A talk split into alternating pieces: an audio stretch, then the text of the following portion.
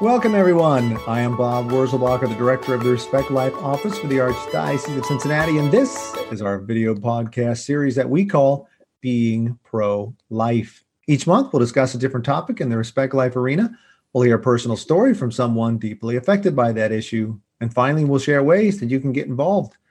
This month's topic is student life groups. And this week, we're going to Lehman High School. As always, we have a special guest. Will you please introduce yourself? Hi, I'm Max Schmiesing, and I'm the president of Lehman Catholic High School's Pro Lifeguards. And I'm Carrie Ann Rindler. I'm an active member of that group as well. All right, so Max and Carrie Ann, tell us about your life group. What kinds of activities do the Lehman Pro Lifeguards do? Our club does a lot of awareness and fundraising for the pro life movement. So we will go to a local abortion clinic and hold a small protest there every year. We do a lot of awareness, like little activities and events around the school, like a day of silence in honor of the lives lost to abortion. Usually, not this year, but we do fundraising and planning to take students to the March for Life in DC. I think that pretty much covers most of the activities. Occasionally, we'll host certain pro life speakers, very occasionally. Sometimes we'll just raise awareness, like with flyers and posters, but those are all the main things. All right. So, Carrie Ann and Max, so you said you do fundraising. What kind of activities do you do to raise money? We'll sell little Catholic trinkets like keychains, or we'll do like change collections. We'll sell t shirts with pro life messages on them, just anything really to raise money. Do you do this at various parishes, at your school? Who buys these items that you're selling? It pretty much is anyone in the community. So sometimes we'll do fundraisers at our local parish or local three parishes actually. People from our schools go to different parishes in the area. Probably the main customers, you might say, would be the students at our high school and the teachers and the parents of the students at our high school. But yeah, it does reach out into the community as well. Is there a regular basis of which Lehman High School comes and prays outside of that center in Kettering? It kind of ranges from year to year, but regularly we do it twice a year. So once in the fall semester and then once in the spring semester perhaps not this year, or did you do something this past fall? We were not able to go this fall just for safety reasons, but we do plan on going in the spring. You raise money for a local pregnancy care center. What's the name of that center? It's called the Elizabeth New Life Center, and it's right in our own town in Sidney. So, how long have the Lehman Pro Lifeguards been organized there at Lehman High School? I actually just found this out this morning before the podcast, but we've been around since 2005. So that's when the club was founded, and we've been around since then. So, how many students are in your group or active in your group? Currently, there are about 30% of our school is involved in the club. So that's around 60 or 60 to 70 students, right around that. Ranges a little bit from year to year. Usually, it's a fairly good number, though, every year. It's one of the most active clubs at our high school. That's terrific. So you said every now and then, or sometimes you bring in a speaker. Do you have a memory of bringing in a, a good speaker and who was it and how well was that received? The last time they had a speaker, I think was before I was in high school, but sometimes they'll like set up flyers and stuff for events outside of our high school that they encourage students to go to. I believe there was one in Versailles a year or two ago. I wasn't able to attend, but it was a monk, but he was discussing like science and stuff behind it. And then they encourage us to, when we go on the march, to search out for some of those speakers as well. So, do you meet on a regular basis at school on a weekly, monthly? Maybe this year is different than most years. And if so, what do you do with those meetings? Typically, we meet once a month, and a lot of our meetings consist of planning to go on the march.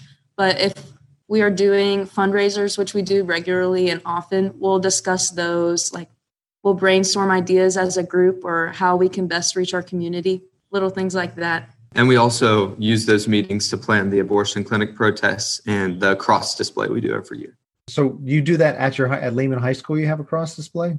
We are actually located right off the interstate, so we get a lot of traffic, which is great. And we have a couple hundred crosses set out on our front lawn, and it's just a beautiful site. And we get a good group of students to come out and set it up as well.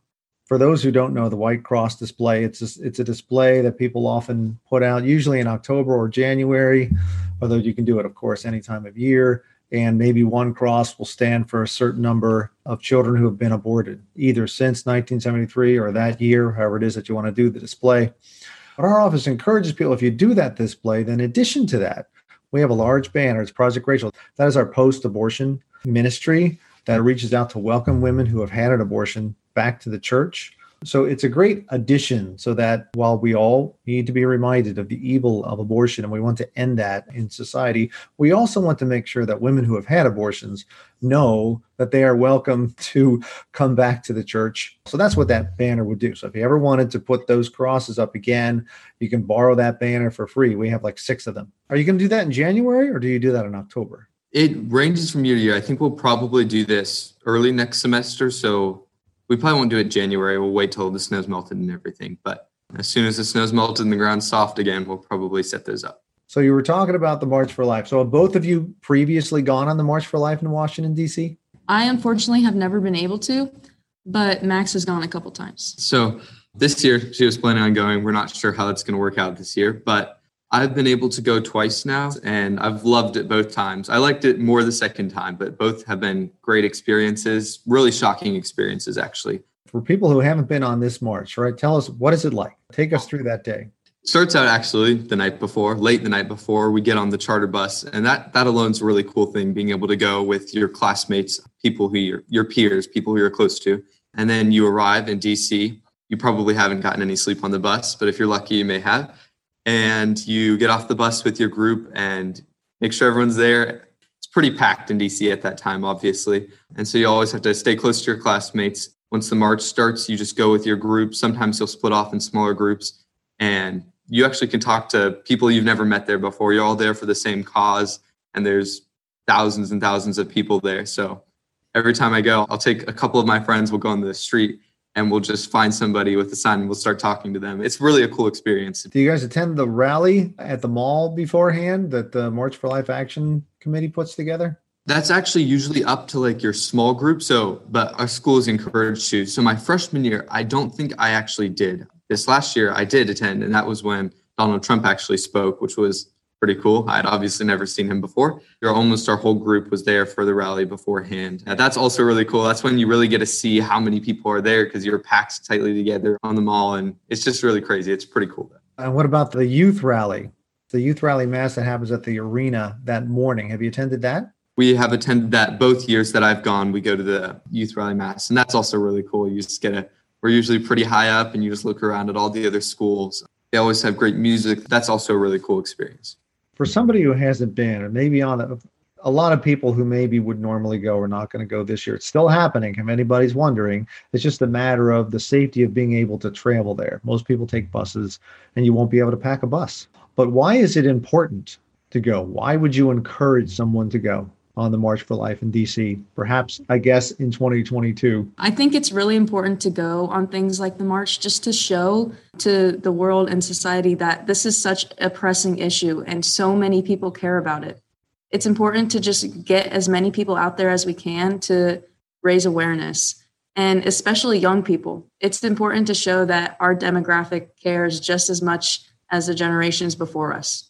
I've never actually tried to do a survey, but there sure seems to be a high percentage of young high school, young college age people there in that group, in that demographic. That says a lot about the future of the pro-life movement. If the whole crowd was people my age and over, you would you might wonder about the future of this movement. But the future of the movement looks really good because they're all young. You're right, it's packed. It's thousands, tens of thousands. There seems to be some disagreement whether it's hundreds of thousands or not, but it sure looks like that. It is wall to wall. As far as the eye can see, right? People are walking down that March for Life most years, most years at least, anyway. We're recording this in November. So at this point in time, Lehman High School isn't sure how they're going to handle what they're going to do. So right now the we're leaning towards not going just because recently a lot of trips like the the feeder schools go on a DC trip they use charter buses and some other events in the area that use charter buses have scheduled their trips, paid, and then had to cancel and they don't get refunds.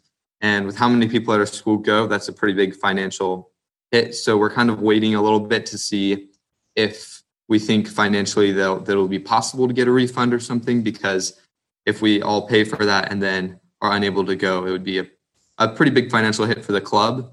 The plan right now is that we won't be able to go, but there's a possibility. It's not set in stone. Right. And of course, there's always things you can do. I know there's going to be an event there at the Kettering center that you mentioned. If you go to our website, which I always mention during this podcast, you'll find the details about that there. And perhaps you could participate in that if you would like, if you can't go on that trip. There's also lesson plans on our website specifically for this year because there's so many people not going on the trip this year. And Father Hess knows about it as well, who's your chaplain advisor for the Lehman High School Pro Lifeguards. But there are lesson plans available if you want to use those at your school or in your life club. And Archbishop Schnurr, also for the audience's awareness as well, Archbishop Schnurr is leading a pro life holy hour rosary on Thursday night, which is the 28th of January. On that Thursday night at 7 o'clock. So if you want, you guys can all get together and tune in, or you're welcome to come all the way to Cincinnati and be there live as well. Good for all our listeners to know. It's one thing that I can mention. Shelby County Right to Life office, which is stationed here in Sidney, has a lot of small activities throughout the year, small protests. Sometimes we hold signs around the court square, around the courthouse for an hour, and we pray silently. So we'll probably be doing that sometime either in the winter or this spring. And then there's also an event, a small march for people who can't go all the way to DC. And so the plan right now is to also attend that because we could just use school buses rather than charter buses. And I think that would be better for a lot of people. So we're planning on attending that smaller march as well. There are two surgical abortion centers in the Archdiocese, and one of them is in Cincinnati and one of them is in Kettering, the one that you're familiar with. And both of those will have some kind of an organized event outside of it in lieu of the March for Life later this week are these events that we're all talking about that are going to happen. Is there a personal story you want to share before we go? For me, I've had older siblings that went to the high school and they've all been pretty heavily involved. So, for as long as I can remember being in this area, I've sort of helped out with little activities. So, I've kind of loaded into it. It wasn't like an immediate big event. But our freshman and sophomore religion teacher, Mr. Cardonier, he was the one who actually set up the Women's Center in Sidney.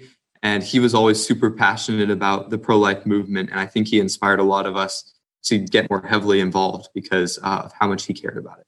Yeah, I think we're both just really blessed to live in such a community that is so pro life and so supportive of it and giving us opportunities to grow. Well, thank you for talking with us today about your school life group, how students from across the Archdiocese can stand up for life at their own schools, maybe even start their own group. So thanks for spending time with us today. Thank you for having us. It's been amazing. Yes, we really appreciate the opportunity to speak with you. Thank you very much. And I want to thank all of our viewers and listeners for tuning in on this episode of our Being Pro Life series. Head to the website to view more resources talked about in this episode at www.catholicaoc.org slash being pro life. Thank you for joining us today. I look forward to being with you next time.